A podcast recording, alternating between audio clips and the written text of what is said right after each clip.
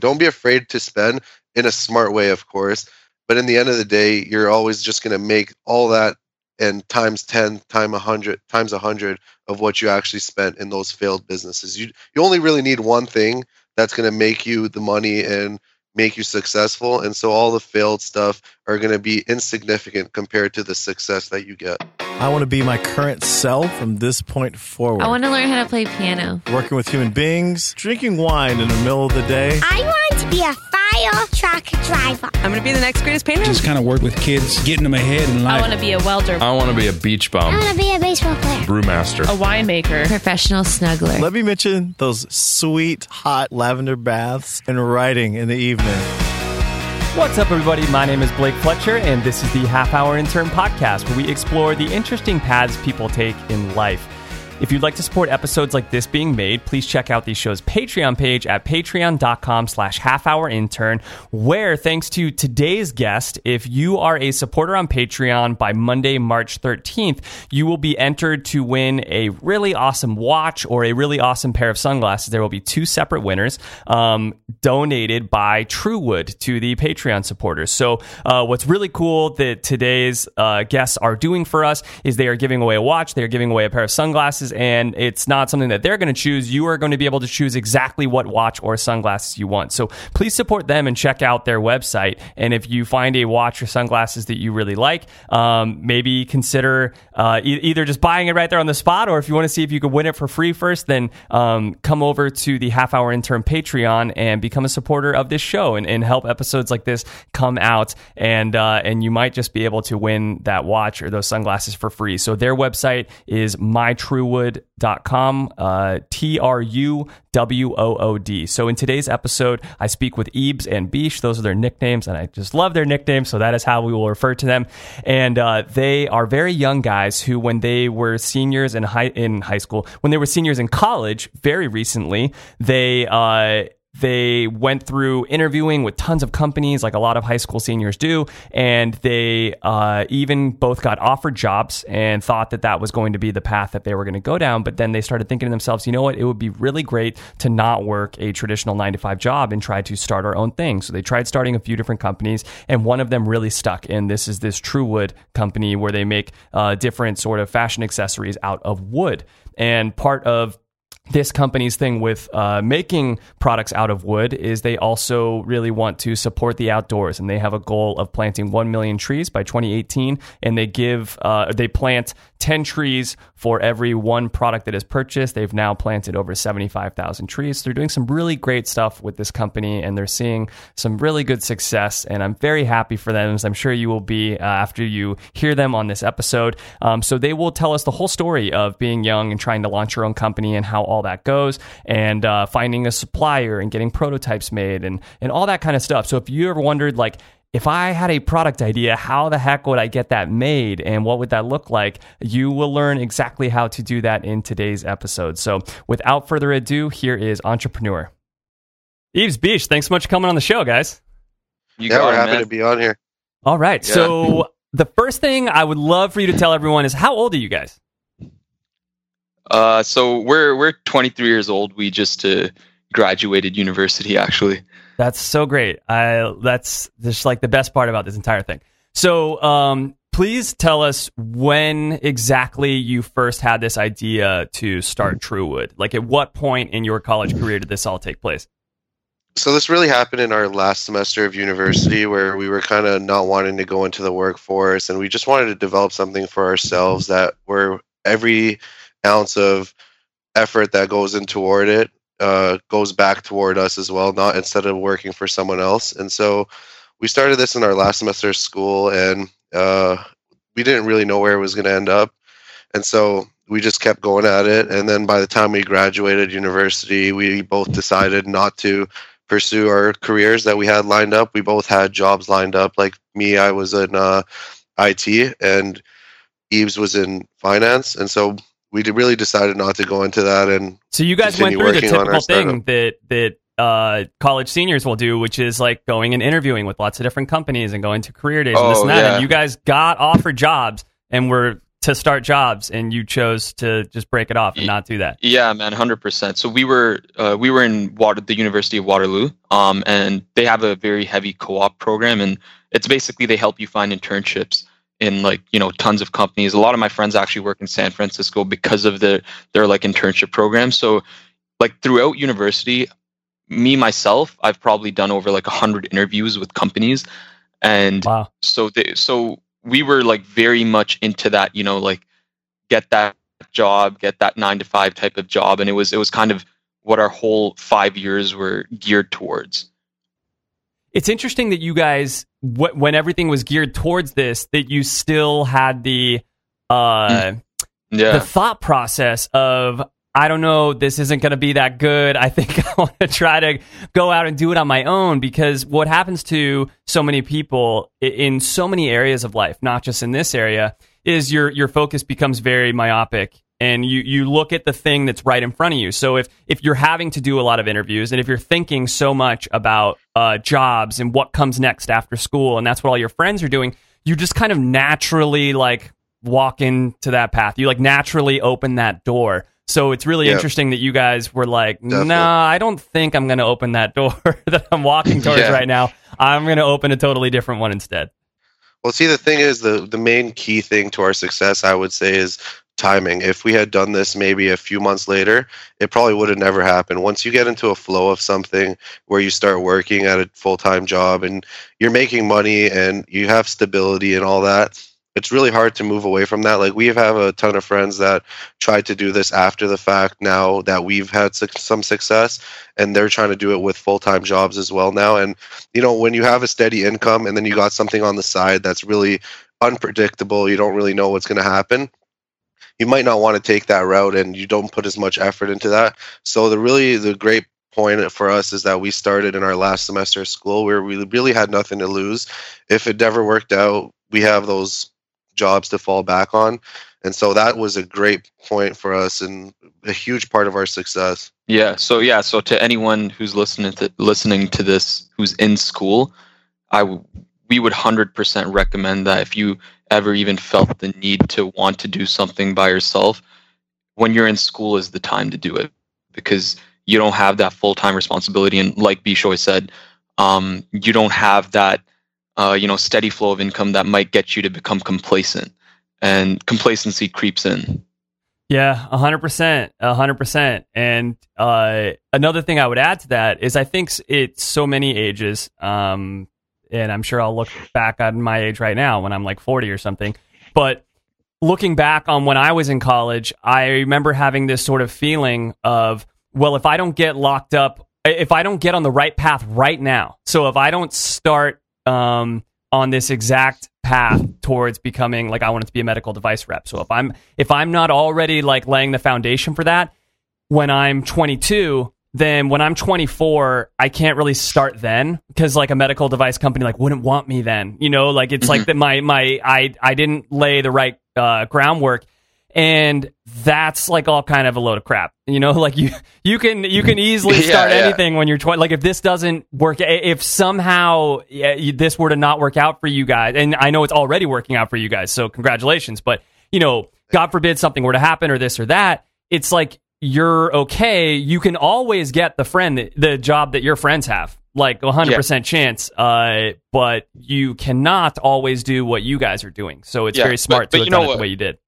Yeah and at the same time we're not saying that if if you're out of like if if you're already out of school and you have a full-time job that it's going to be very difficult for you to start something.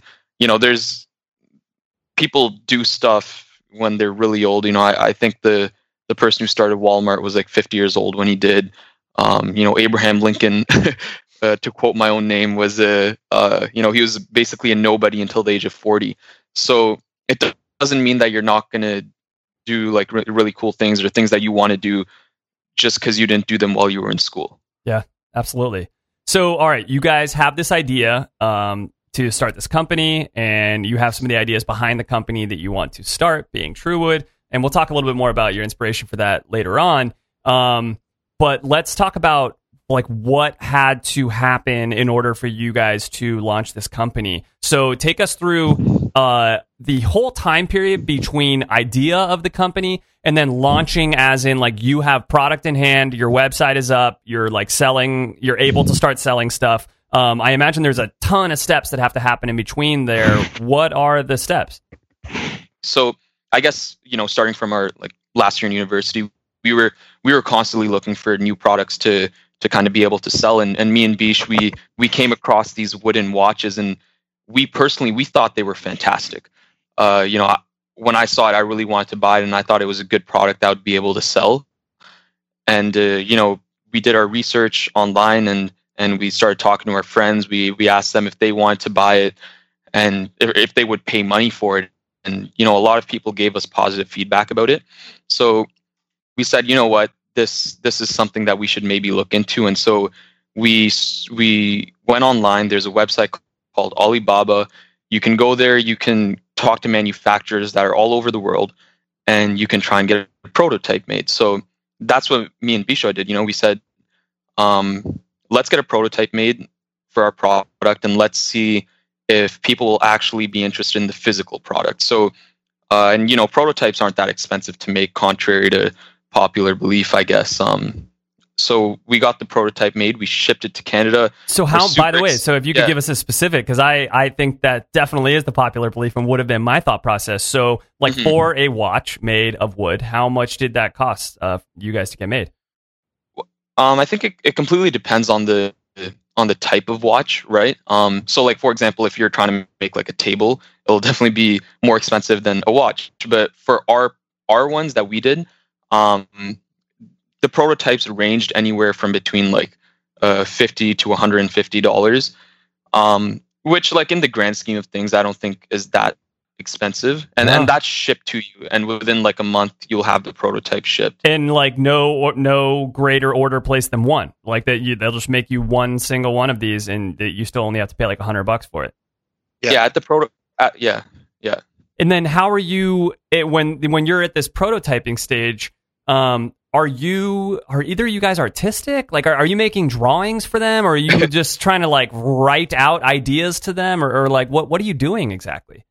So really, yeah, what so, we yeah, go ahead. Yeah, go ahead. so really, what we try to do is we try to look at the biggest watch companies out there and what they were doing, and what we found like the best aspects of every single watch company that's out there, and we wrote it down and then we worked with a designer on putting those ideas down into an actual drawing and then we took it from there and did you draw that yourself or did you have no. to also hire some sort no of no no so a lot of a lot of these uh, manufacturing companies they actually have designers that work for them and they'll help you do it Damn. So, so when that's all yeah. like wrapped up in this price, is like they'll send you a drawing and then they'll send you the actual sometimes, product. Sometimes, sometimes it's not. It really depends, depends on, on, the, the manufacturer. Like we went through maybe six or eight manufacturers before we found the one that was the one we went with, and you can imagine that also takes a lot of time because each sample for our watches take anywhere from 45 to 60 days to make. Yeah. So if you were to wait for every single person, which is how we did it at the beginning, so we bought from one person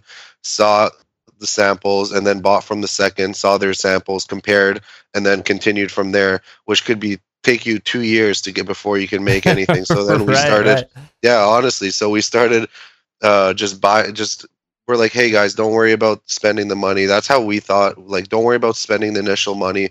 Everything you'll make it back in the end if the product kicks off and it does and it has success. And so we didn't mind dropping, let's say, a thousand dollars on prototypes from numerous suppliers, and then we compared them all at the same time. And then we hit a gold mine with one of them, and he was like, he's the one of the best wooden manufacturers and out there, and he just helped us through the whole process. He has his like engineering design team who uh, sends you the CAD drawings after, and you can go through the measurements and stuff. And we have Mm-hmm. some, yeah, so all that, and it was just, it was just great working with him, and yeah, that's it. So tell us uh, about what made this guy uh, better than the other people. And then in general, I would imagine that they're, especially after doing like the first one or the first two, that you guys probably came up with some sort of process in even searching for people to begin with. Like, who are we even going to write an email to on Alibaba and Definitely. like reach Yeah. out to?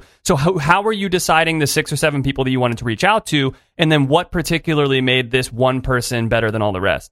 definitely so I, I think that there's two main things that are really important. Number one like you know how well the person communicates and and especially when you're dealing with people that are overseas. For example uh, our manufacturing facility uh, for the watches is in china. So um, a lot of it is just getting across that language barrier and being able to talk to suppliers and and really getting across in detail what you want and them being able to do that correctly is you know it's it's a really good quality that you're trying to look for in a in a supplier. And then i, I would say so that that's really important the the ability to communicate properly. Uh, the second really important thing is obviously the quality of the product. And you'd be surprised you know people tons of suppliers will tell you that they're going to be giving you a product that um, you know is is exactly the same compared to another supplier and they'll give it to you for a better price. But there is definitely a difference between suppliers once the actual product comes in. So product quality, in my opinion, I would say is probably first and foremost. I would be able to even get it get over bad communication skills if the per, if that person's product is just you know miles ahead of everyone else. Hmm. And just just to give you some example on that, so the first sample we got, uh, we were really trying to make the thinnest, one of the thinnest wooden watches out there because we haven't really seen any of them. They're really kind of bulky right now, and so our goal was to create the thinnest wooden watches out there at a very discounted price in comparison to what other companies are selling them for, and so that was one of our ma- biggest goals. So we get the first sample in, and uh, the, whole watch. It's a wooden watch, right? So it's not polished down. It's like almost c- to the point where it'd give you splinters if you touched it. And it's like about like two centimeters thick, which was completely opposite of what we were going for. And That's so, great. yeah, it's like so just wearing a gonna clock on your arm. Honestly, man. So it was Yeah. like well, you're gonna have to do a lot of back and forth and moving from suppliers, but don't let that discourage. We didn't let that discourage us, at least, and we just kept moving. And we had this vision in our mind, and even the current supplier that we work with right now, we've got into arguments numerous times, and don't be worried about that either, because you have a vision for your company, and especially when someone else is um, on the other side of the world who doesn't communicate in the same language, stuff is going to get lost in translation and Yeah. they're not really going to understand it perfectly. And so there was a lot of frustration there like, hey, I just made you these samples. And we're like, oh, wait, but you didn't do this right. And he didn't understand. So it's going to be a lot of back and forth and working with them. And that's just because we didn't have the money to actually fly out to China and work with them directly. What do you Mhm. think would have been different had you been able to fly out there? Well, then there you're you're there, right? So you can physically feel, touch, see the colors, um, the quality of the leather straps, or the quality of the wood, the shade of the wood. Um, you could literally work with them and see directly what they're making. Right. You're saying once you've already picked out this is for sure my supplier, now that now that's the step in which you want to fly out there and work with that supplier and be like, yes, this wood is good. Yes, this leather is good. Things like that. Yeah, exactly. If you have the money to, or the cap capabilities to do that, right? Because we we were just a two man show, and so we had already launched the business after at this stage, and we've we got a pretty decent uh, first run of our watches, and so we had to run and operate the business, and so we didn't number one have the time to spend to go fly over there, and really the money yet because we had just launched. And so it does take a little longer if you're communicating back and forth and trying to remake samples and stuff like that. So Right. it's all good to keep in mind. Interesting. So, all right. So let's uh let's keep going through everything prior to the actual launch. So you guys pick out this guy. He's your guy. Um, he sends you a sample. You know that you'd like it. Um, how do you then, I guess, start negotiating in terms of uh, quantity and various colors and all those sorts Yeah. of things?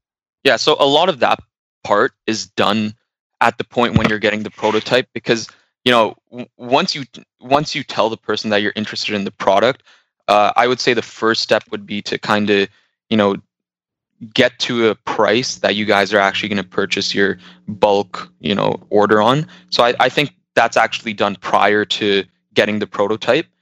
Um, so so all all the discussion about like the quantities of how many products you want, all that stuff, you do that beforehand, and then once you get the prototype, it's literally just you click to order. Wow.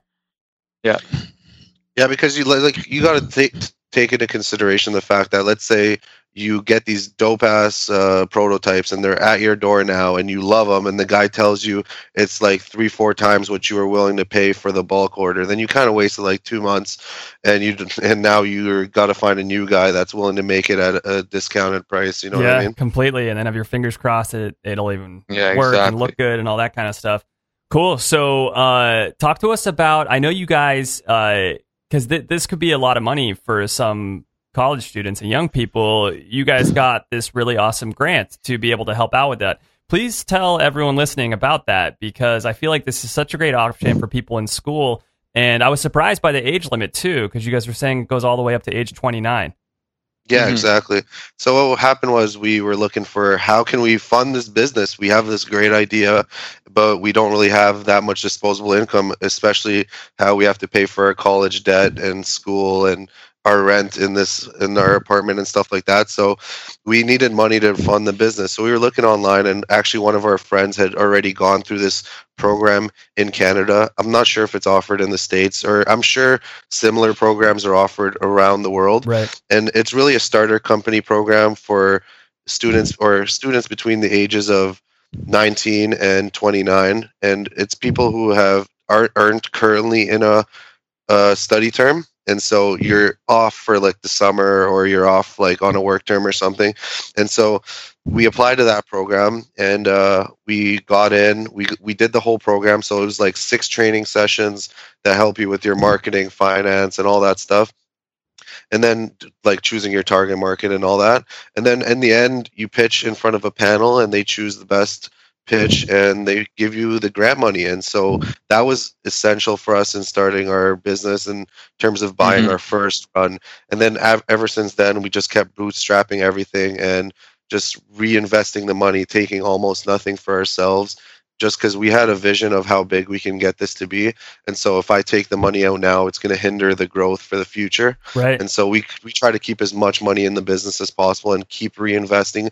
And then it kept funding itself man and now we're where we are now. And it's great because you guys live together so it's almost you can Oh, handle your yeah. finances like a married couple. It's just like all right we're going to take this out of the business to pay for rent. Now we're going to go buy ourselves some food and stuff like that and and that's it.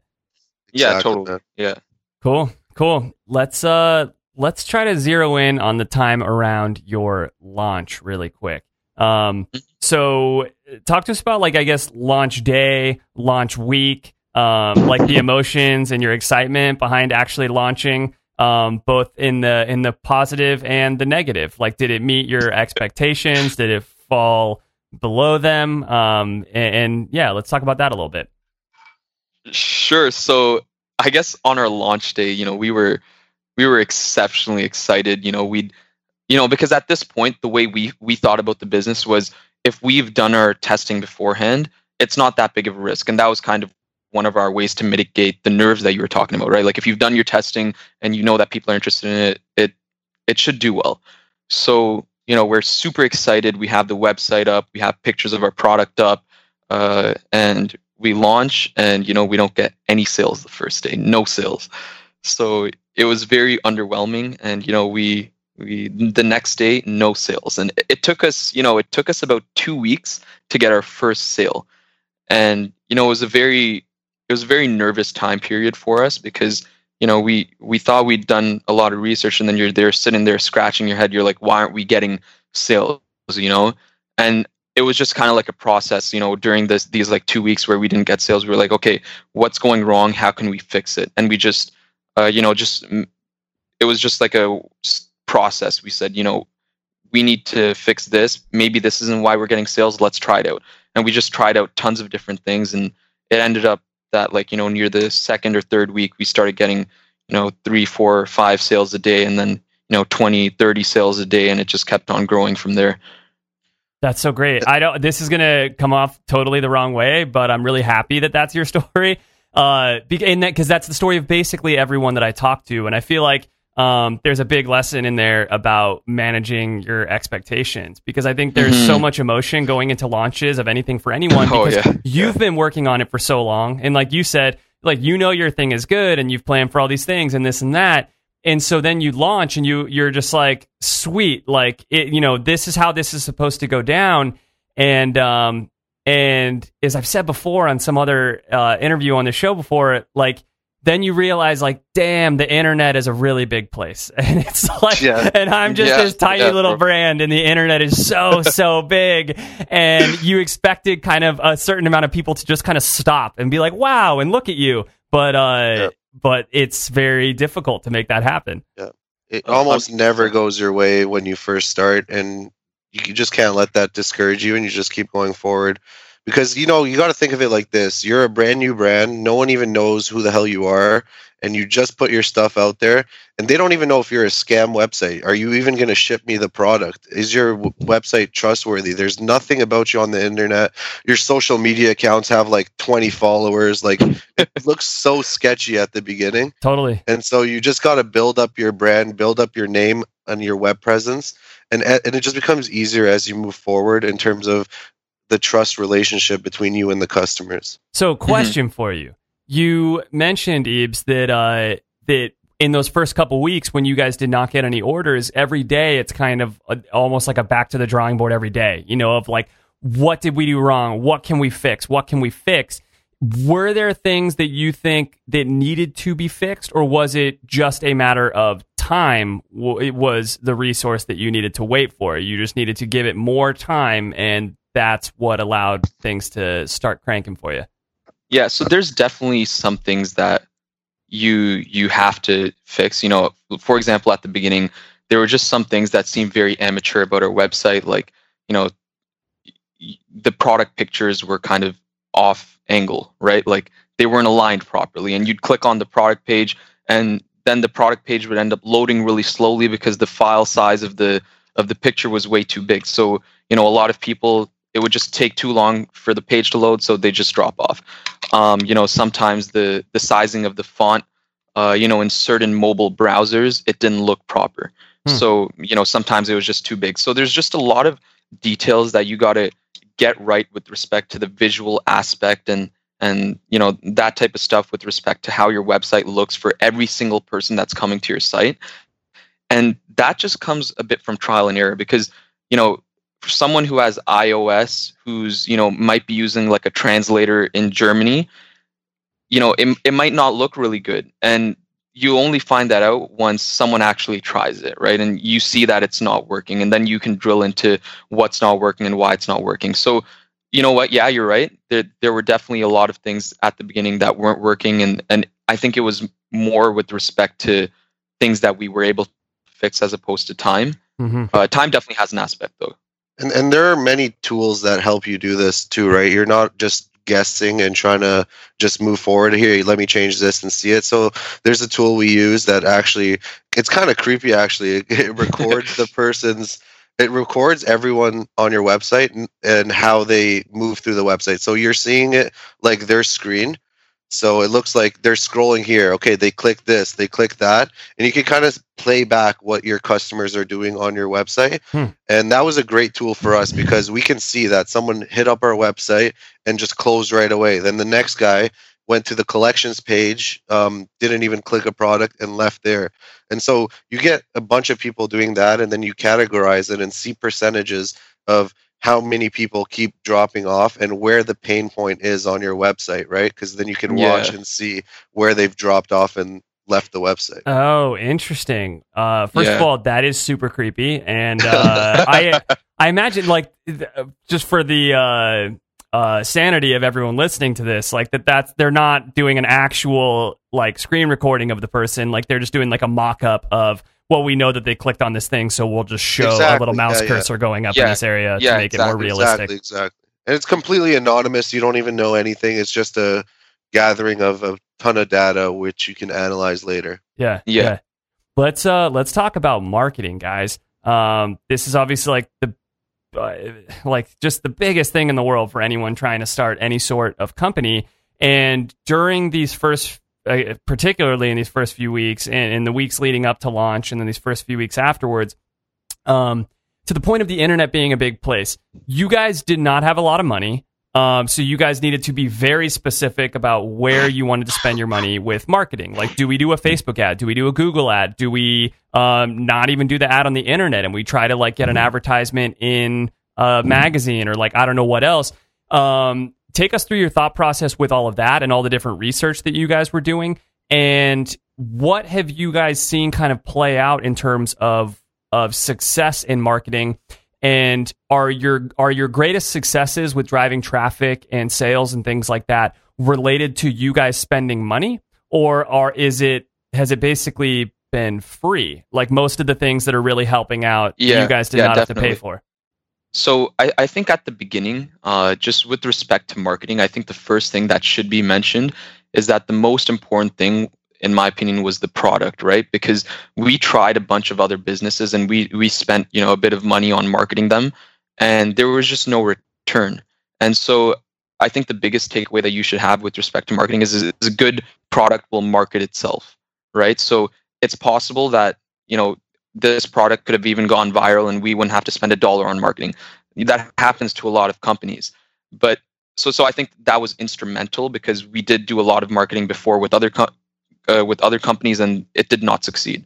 So I think number one, b- being able to find that product that people you know really resonate with uh, was important. So then that this is where like the actual like technical marketing side comes in and and you know this is where like as a business you have to look at who is the ideal customer for your product and how do you how do you market it? So so you know I, you mentioned facebook ads. Facebook has a g- exceptional tool. Uh, you know their facebook ads is very detailed. So um, facebook basically knows everything about anyone who signs up on their website. They know you know their recent purchase behaviors online uh, where they've traveled in the past you know two weeks.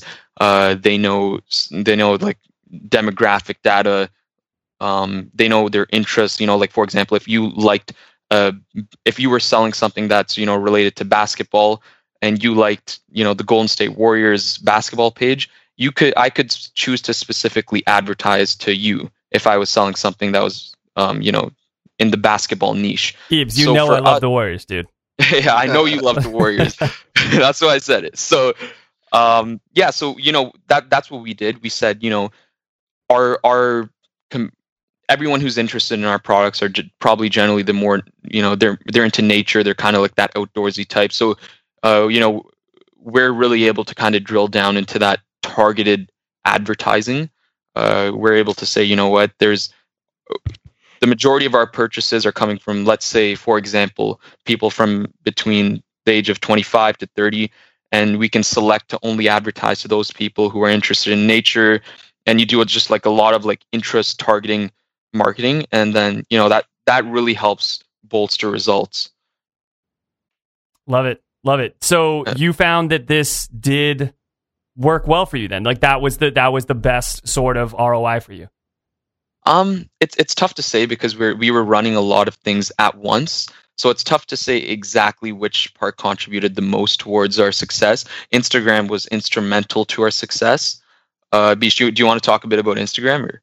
Yeah, Instagram was huge for us. So the way Instagram really works is um, you could you could run Instagram ads with Facebook and do the targeting there, or there's something called influencer marketing, which I'm sure a lot of people have heard of, and it's really you find an account that fits your niche and you run an advertisement on that account. So you pay the account holder whatever X amount of dollars in order to um, promote your product. And so it, that's a good way because it blasts the market with a ton of people. And it's a lot cheaper i'd say than using facebook if if you had to target specifically on facebook versus sending it out to a blast of people at once. That's really the difference. And so it can end up being cheaper if you have great targeting on facebook. But for the most part when you're first starting out and you don't really know who your audience is until after you start drilling down um, Instagram works great in that you can blast it to a ton of people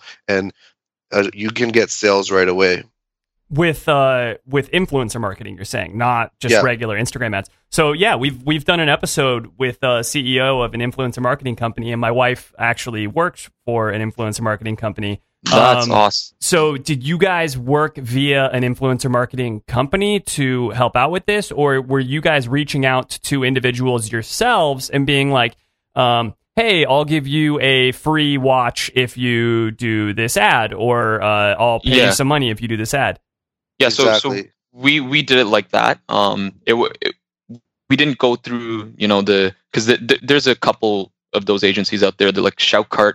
I'm not sure if you've heard of that one, but um, yeah, th- we looked into it. But honestly, we felt like developing that personal relationship with that influencer was more important. So we we kind of developed like a long term relationship with that, that specific person who owns that account, and I think that was pretty important in being able to like you know negotiate good pricing with respect to how much their ads are going to cost and stuff like that so And this never came back to bite you with any of this. Uh, like, like, n- did it ever happen where you send someone the watch, you pay them, or just send them one them the watch, or whatever it is, and you're like, "Hey, I need a photo like this," and they post a photo, and it's just like a terrible photo that they posted, or, or you know, you know what I'm saying, like something like that, and you're Yeah. just like, "Damn, dude." Yeah, I see Honest- exactly what you're saying. Our, a couple of Yeah. our friends who actually do the same thing um, actually send the product and get the influencer to post a shot that the influencer took themselves. We try to not do that, and we try to actually send them the picture that we want to be posted. Oh wow. And a lot of them say yes. Um, yeah, because yeah, exactly what you're saying. We've had a friend like that. Like he sells um, diffusers, right? And so the lady ended up taking a shot. The influencer lady ended up taking a shot of it, and she had the diffuser in the back corner, and like you can barely see it. And so you end up wasting a lot of money that way if you get the. A lot of times they'll take dope ass shots that you could use, but we try to eliminate any uncertainty by sending them the photo ourselves so Mhm. we can control what's being shown. Man, that's a that's a great thought process, you guys. And when you're trying to find said influencers, obviously, um, there's like an issue nowadays of a lot of people with uh, like fake followers or fake likes and this and that. So, how were you trying to pick out even the people that you wanted to uh, to have for this? yeah so i think one of the things that instagram really does well like every every couple of months they just do a massive purge of all like the bots and all the fake accounts so that that really helps um you know a lot of you, you'll often see that every couple of months all these like a lot of these big accounts you'll look like a month later and they'll just have dropped like 300,000 followers and it's just cuz they were fake Yeah. so yeah, so I think Instagram does a pretty decent job. They have algorithms set up to be able to detect fake accounts. So they they do a lot of the job for us. Um, with respect to you know being able to find the real accounts or not, it was more like a trial type of thing for us. So um, you know if we felt like based on you know the people that are commenting on that account and stuff and and how many followers it had, if we felt like it could be a success. We just negotiated like kind of like a discounted trial uh, post that we do with them, and once we do that, we you know we we told them straight up, you know, if if this ends up working out, if the trial ends up working out, it would make obvious logical sense for us to do like a long term partnership agreement with you, and almost all of them were down for that. So um, it was more just like trial and error, seeing if it works, and if it didn't work, then we just moved on to the next one. Yeah, that's great. Yeah. And there's definitely some that you could see right off the bat. Like if you have a two million follower account that has two comments on a li- on a photo, you know it's pretty sketchy. Like that account is probably uh, fake. Yeah, no doubt about that. No doubt about that. So uh, let's talk a little bit more about this company, you guys, and why you started it, and the things that you uh, like like put yourselves into this company. So one of the awesome things that you guys are doing is that you plant ten trees for every single product that you sell. So first of all, how many trees Yes, have you sir. planted thus far? Do you know? And I know you guys want to plant about a million trees by 2018, which is super honorable and awesome. Um, just tell us about that whole entire program. hmm Yeah, Yeah, so sure. to date we've planted um, 75,000 trees. So we're really proud of that, and we've been always trying to give back to the environment, especially because we're taking from it as well. Like um, we do use wood to make our products, but you got to keep in mind that you could probably make a thousand watches with one tree and so we plant tens of thousands in return for every one that we take Mhm. and so that was our whole logic in planting the trees to begin with is that we want to give back in multiples of what we're taking and so that's really been huge for us and it also resonates a lot with our customers because a lot of our customers are nature lovers at least we like to think our target audience is a nature lover yeah. um, you never really know, or like a travel enthusiast and stuff like that. And so it also resonates with them. And it's just all of us working together to build a unified for a unified cause. And it's great. And it makes people feel good. Like nowadays, um, it's not just about product. As social is huge for any business nowadays. Nowadays, where people are actually conscious about the brands that they're standing behind and what their, you know, work environment is like or how they treat their employees or do they use sweatshops and stuff like that right and that's huge for everywhere in the for uh, many brands in the world now and so having that social aspect tied to their business tied to your business also allows the consumers to feel good about you and good from purchasing from you and spreading the word too Yeah, and you know that that that's from definitely like the business perspective. It's like it's necessary. The other perspective is like the personal perspective, like why why we decided to do 10 trees as opposed to some other social cause. I think I think whenever someone's starting a business and when we were starting this like we wanted to do something that resonated with who we were, right? So like personally I, I've always been kind of, you know, the outdoorsy nature type of guy. And you know i love nature. I used to spend so much time in forests when i was younger just like you know doing random nature stuff with friends and going hiking and stuff like that. So being an environmentalist was uh, you know kind of already a part of who i who i was. And so being able to you know expand that and incorporate that into into like my livelihood it's just so fulfilling right it's like you're making a huge change and impact in something that you already believed was important before doing this and and so to, to anyone who actually does end up starting a business i think it's very important to to do something that you're passionate about and give back in ways that you're passionate That's so great. Yeah, it's just such an extra tie that you have to your business. This extra deep Mhm. thing. Um, it like obviously Yeah. you guys really enjoy all the products that you make. Um, but it just yeah. it's it's like yet another reason for you to work hard. You know, knowing that you're doing this good exactly work. yeah yeah because let's say you know we really we're really optimistic about like that one one million tree goal by 2018 and you know let's let's say we do hit it we, we get to look back and say you know what we planted a million trees we we got this done and so that that'll be a pretty cool thing if it ends up happening That's really cool. Who are you guys doing Yeah. that through, by the way? I, I assume it's not you guys like going to your local gardening center and like buying ten trees every time. No, not at all. So we do it with a company called uh, Trees for the Future. They're a nonprofit organization, and they're great. They really are centered around not just the trees, but also about the um, helping the poverty, help, helping poverty in the area. And so they really plant their trees in Africa and those underdeveloped areas where they need some sort of income. And so it also provides a meaningful income to all the poor farmers and also helps them grow their crops because of the oxygen it provides. That's great. Super cool. Man, shout out to them. Um, so let's They're go awesome. ahead Yeah. and uh, and start winding this thing down, you guys. So um, first of all, I would love to know uh, from each of you, and if your guys' answers overlap, that is totally okay. Uh, if you can look back and think of what is the like number one most important or or best thing that you guys feel like you got right, like that, like if we had not done this correct, everything else would have failed. Like this was uh, just pivotal moment in our thing. And what is one thing that you kind of wish that it you could do over? Like if you could go back and do one thing over, what would it be? Sure. Um, so I'll I'll go first with the uh, you know what we think we got right. So I, I think the the biggest thing with what we got right was our pricing. You know, one of the reasons we really got into this was because when we saw wooden watches, we looked at the other companies that were around, and they were selling wooden watches for upwards of three hundred dollars.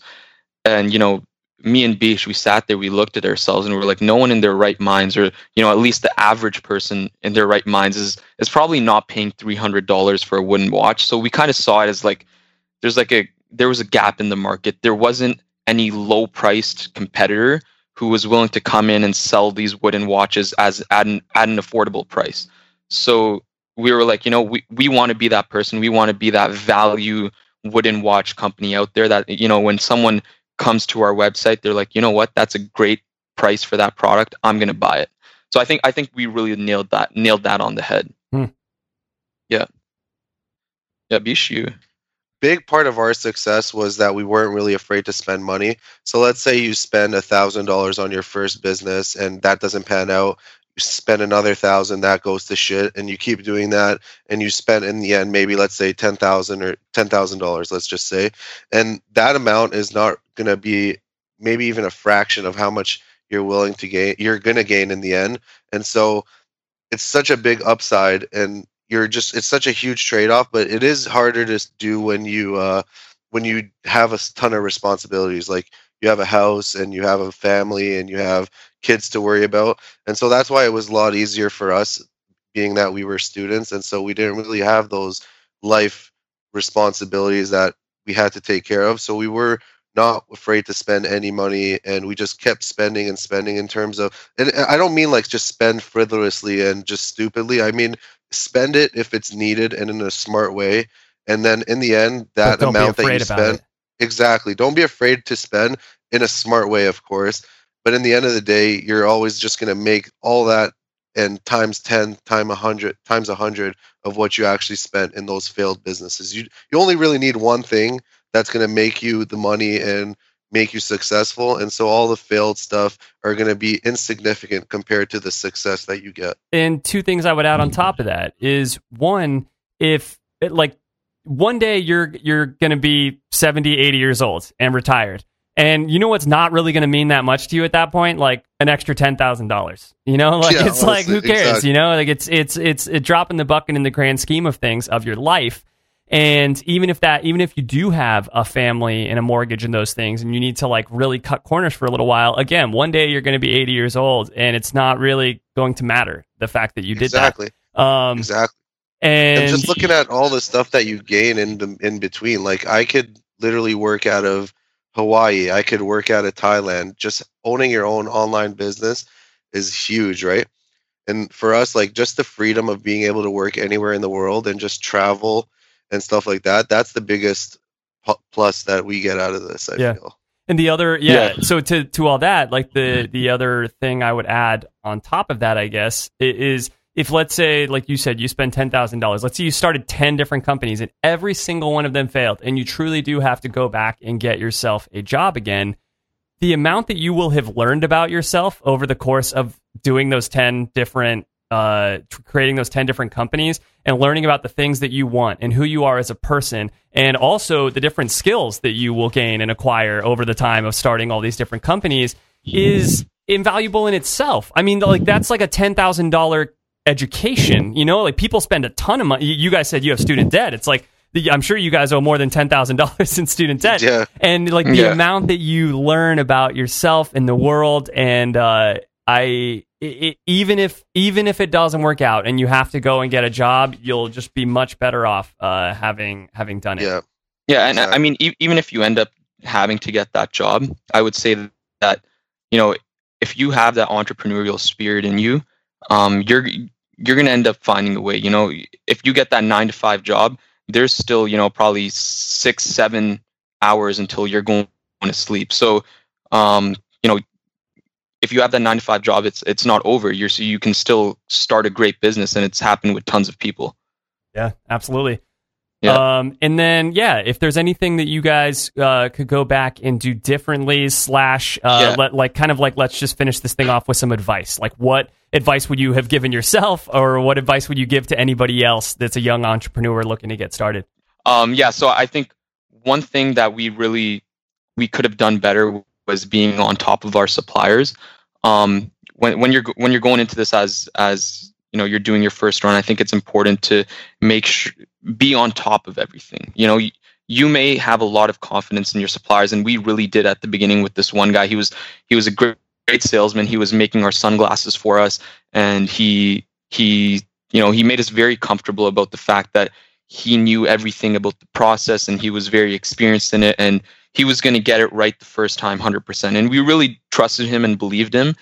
And we're still using him but um, you know there, there were a lot of bumps along the way and i think a lot of that could have been mitigated had we kept you know on, on ball with everything with him. You know we made sure that uh, you know the color of the lenses were, were right. You know when we when we got the shipment in for these sunglasses from this guy the, the color of the lenses were all you know a different color from what we had ordered.